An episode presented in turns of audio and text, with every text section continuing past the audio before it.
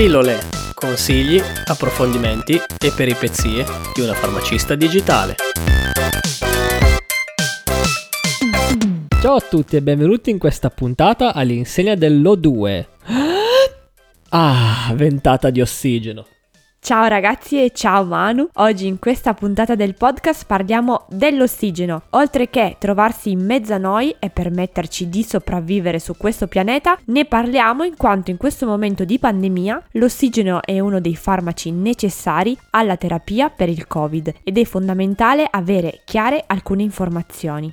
Partiamo dall'inizio e capiamo che cos'è l'ossigeno. L'ossigeno è un gas indispensabile per la vita e poi L'ossigeno che introduciamo attraverso il naso e la bocca ha un ruolo fondamentale. Viene trasportato e diffuso a livello cellulare. L'ossigeno è necessario per trasformare il glucosio in energia. Una volta inspirato l'ossigeno raggiunge i polmoni, si scambia nel plasma sanguigno e si lega all'emoglobina e così via. Grazie ad esso tutti i meccanismi cellulari sono possibili e grazie a questo possiamo vivere e sopravvivere sulla Terra. Per comprendere questo processo in modo più dettagliato possiamo riguardare insieme il cartone animato Siamo fatti così, alla puntata numero 26. Vi lasciamo il link dell'estratto nelle note. Bellissima idea, forse il modo più semplice per comprendere realmente l'importanza dell'ossigeno, di quanto ne abbiamo bisogno e del perché si parla di ossigeno come farmaco.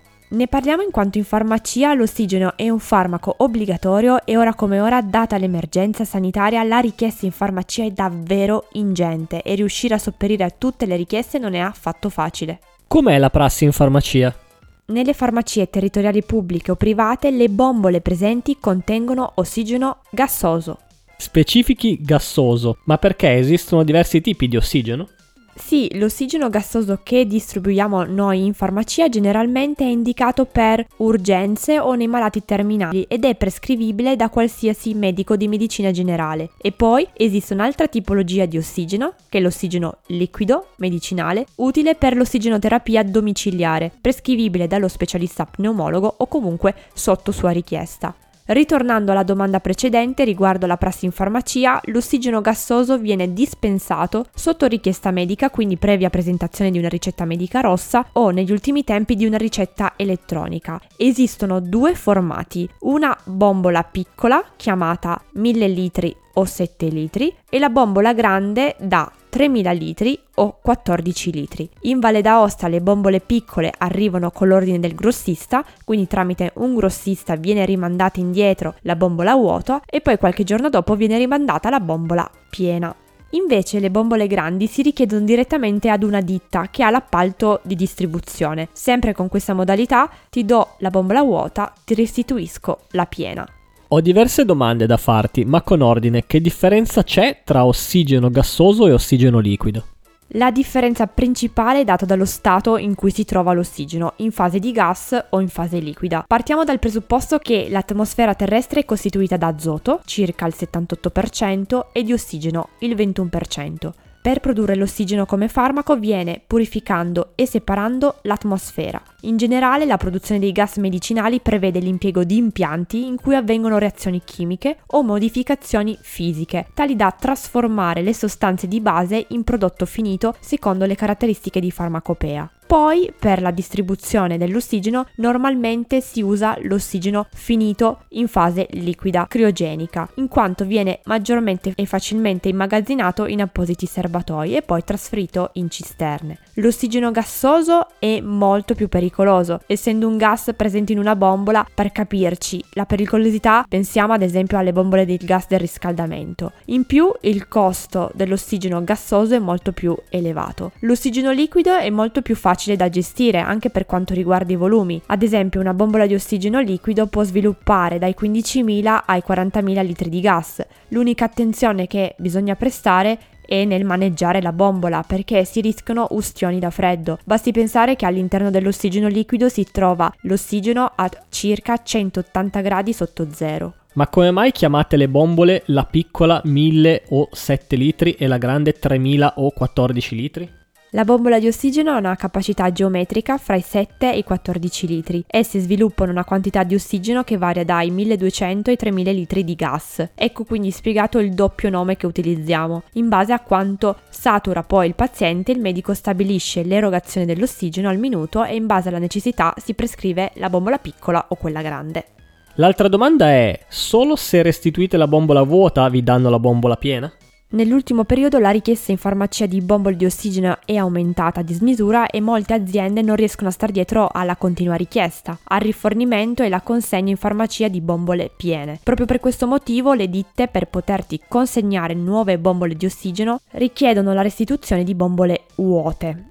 Infatti le farmacie richiedono ai familiari appena si termina la bombola di portare indietro il vuoto, proprio per sopperire l'esigenza e la richiesta continua di ossigeno. Se il paziente ha necessità di ossigeno costantemente e per lunghi periodi, in Valle d'Aosta l'OSL attiva la richiesta di consegna a domicilio di ossigeno liquido. Invece, ad esempio, in altre regioni, come per esempio in Piemonte, l'attivazione della consegna a domicilio la si fa direttamente in farmacia, chiamando la ditta responsabile. Il tempo necessario per ricevere ossigeno liquido è circa 24 ore, ma ultimamente i tempi si stanno allungando, ecco perché si rivolgono alle farmacie proprio per sopperire alla mancanza e richiedere ossigeno gassoso.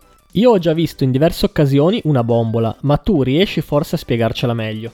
La bombola di ossigeno è relativamente semplice, però se uno non l'ha mai vista può sembrare davvero qualcosa di estremamente complicato. Ad aprile di quest'anno ricordo la chiamata disperata di mia mamma e di mio papà che in pieno lockdown dovevano andare a montare la bombola di ossigeno per mio nonno che non stava tanto bene per altri problemi di salute. Vi dico solo che la videocamata è stata fatta alle 11 di sera col telefono tutto sgranato con loro che non sapevano nemmeno cosa fosse una bombola e compagnia bella. Quindi se ce l'hanno fatta loro ce la possono fare un po' tutti. La bombola ha una leva di apertura per aprire e chiudere, a cui è legato un manometro, in cui è possibile comprendere quanto ossigeno è presente all'interno della bombola. Se la lancetta è nella parte verde c'è ossigeno, a mano a mano che esce ossigeno la lancetta si sposta passando nella zona gialla e rossa. Nella parte superiore della bombola c'è una rotella in cui sono segnati dei numeri 1, 2, 3 e così via. Questi numeri segnano la velocità di fuoriuscita dell'ossigeno dalla bombola.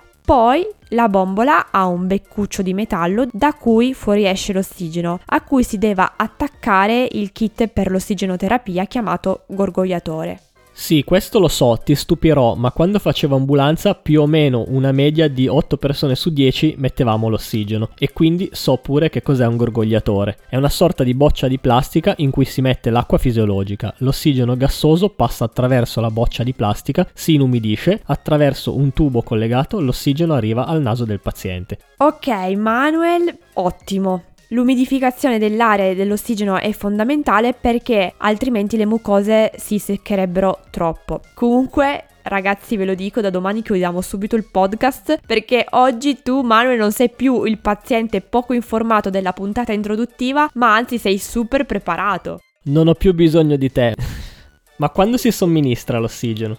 L'ossigeno si somministra nel momento in cui la nostra saturazione inizia a scendere, quindi in caso di insufficienza respiratoria. Vi ricordo che lo strumento che misura questo, quanto respiriamo, è il saturimetro. Un po' di tempo fa abbiamo fatto una puntata ad hoc in cui abbiamo parlato dell'utilizzo di questo dispositivo medico. Vi lascio i riferimenti nelle note, ma per riassumere i valori ottimali di saturazione sono tra i 95 e i 99. Quando la saturazione scende sotto i 95 bisogna allarmarsi bassi e poi se si desatura sotto i 90 è necessaria la chiamata al numero delle emergenze. La somministrazione di ossigeno medicinale ha lo scopo di assicurare una saturazione sopra al 90-92%. Quindi in questo periodo di pandemia l'ossigeno è uno dei farmaci somministrati a chi manifesta polmoniti o insufficienza respiratoria causata dal virus? Una delle preoccupazioni principali legate al virus SARS-CoV-2 è quanto la malattia possa degenerare da un momento all'altro in gravi problemi respiratori e in tutto ciò il paziente non se ne rende nemmeno conto. Spesso e volentieri chi lo capisce sono i parenti o chi ti sta accanto, in quanto notano un tono di voce diverso dal solito, spesso anche attraverso gli audio inviati attraverso WhatsApp o comunque dal telefono. Inizialmente ci siamo anche un po' barcamenati nel buio studio in quanto le procedure o gli studi legati all'utilizzo dell'ossigeno in lunghe terapie erano molto scarsi. Ora esistono delle vere e proprie linee guida ministeriali e procedurali per il trattamento di persone affette da Covid-19. Ora come ora l'ossigeno è un medicinale fondamentale proprio nello schema terapeutico della SARS-CoV-2. Vi è mai capitato di rimanere senza bombole di ossigeno? Purtroppo ti dirò sì e questo preoccupa veramente tanto. Conta che ogni giorno ci preoccupiamo di spedire la richiesta di ossigeno alle ditte, ma il numero di bombole d'ossigeno non è mai sufficiente al quantitativo di richieste e purtroppo, lo dico veramente a malincuore, a volte ho anche i brividi addosso nel dire alle persone che non ho l'ossigeno da dare. Per fortuna in, in Valle d'Aosta si sta facendo una cosa molto intelligente a mio avviso, si è creato un semplicissimo file Excel condiviso con tutte le farmacie territoriali della Valle d'Aosta dove giornalmente si registrano il numero di bombole d'ossigeno presenti in farmacia. Quindi tenendo in questo modo il file aggiornato si riesce tempestivamente a orientare il paziente verso la farmacia più vicina. Sì, hai ragione, hanno avuto un'idea semplice ma davvero intelligente. Scusate se mi dilungo ancora, ma colgo l'occasione per dire quanto sia importante in un momento come questo riportare indietro le bombole di ossigeno. Nel caso in cui le bombole non vengono utilizzate o stazionano vuote in casa, riportatele in farmacia. Viviamo grazie all'ossigeno e in questo momento bisogna davvero pensare al bene comune con un pensiero in più verso il prossimo e con un banalissimo gesto puoi davvero aiutare qualcun altro altro. Grazie Alice per le tue spiegazioni. Noi vi ricordiamo di iscrivervi alla pagina Instagram Sorry I am a Pharmacist e se non l'avete ancora fatto iscrivetevi a questo podcast. Per farlo trovate tutte le informazioni sul sito web www.pillolepodcast.it. Di nuovo un saluto a tutti e alla prossima puntata. Ciao! Ciao!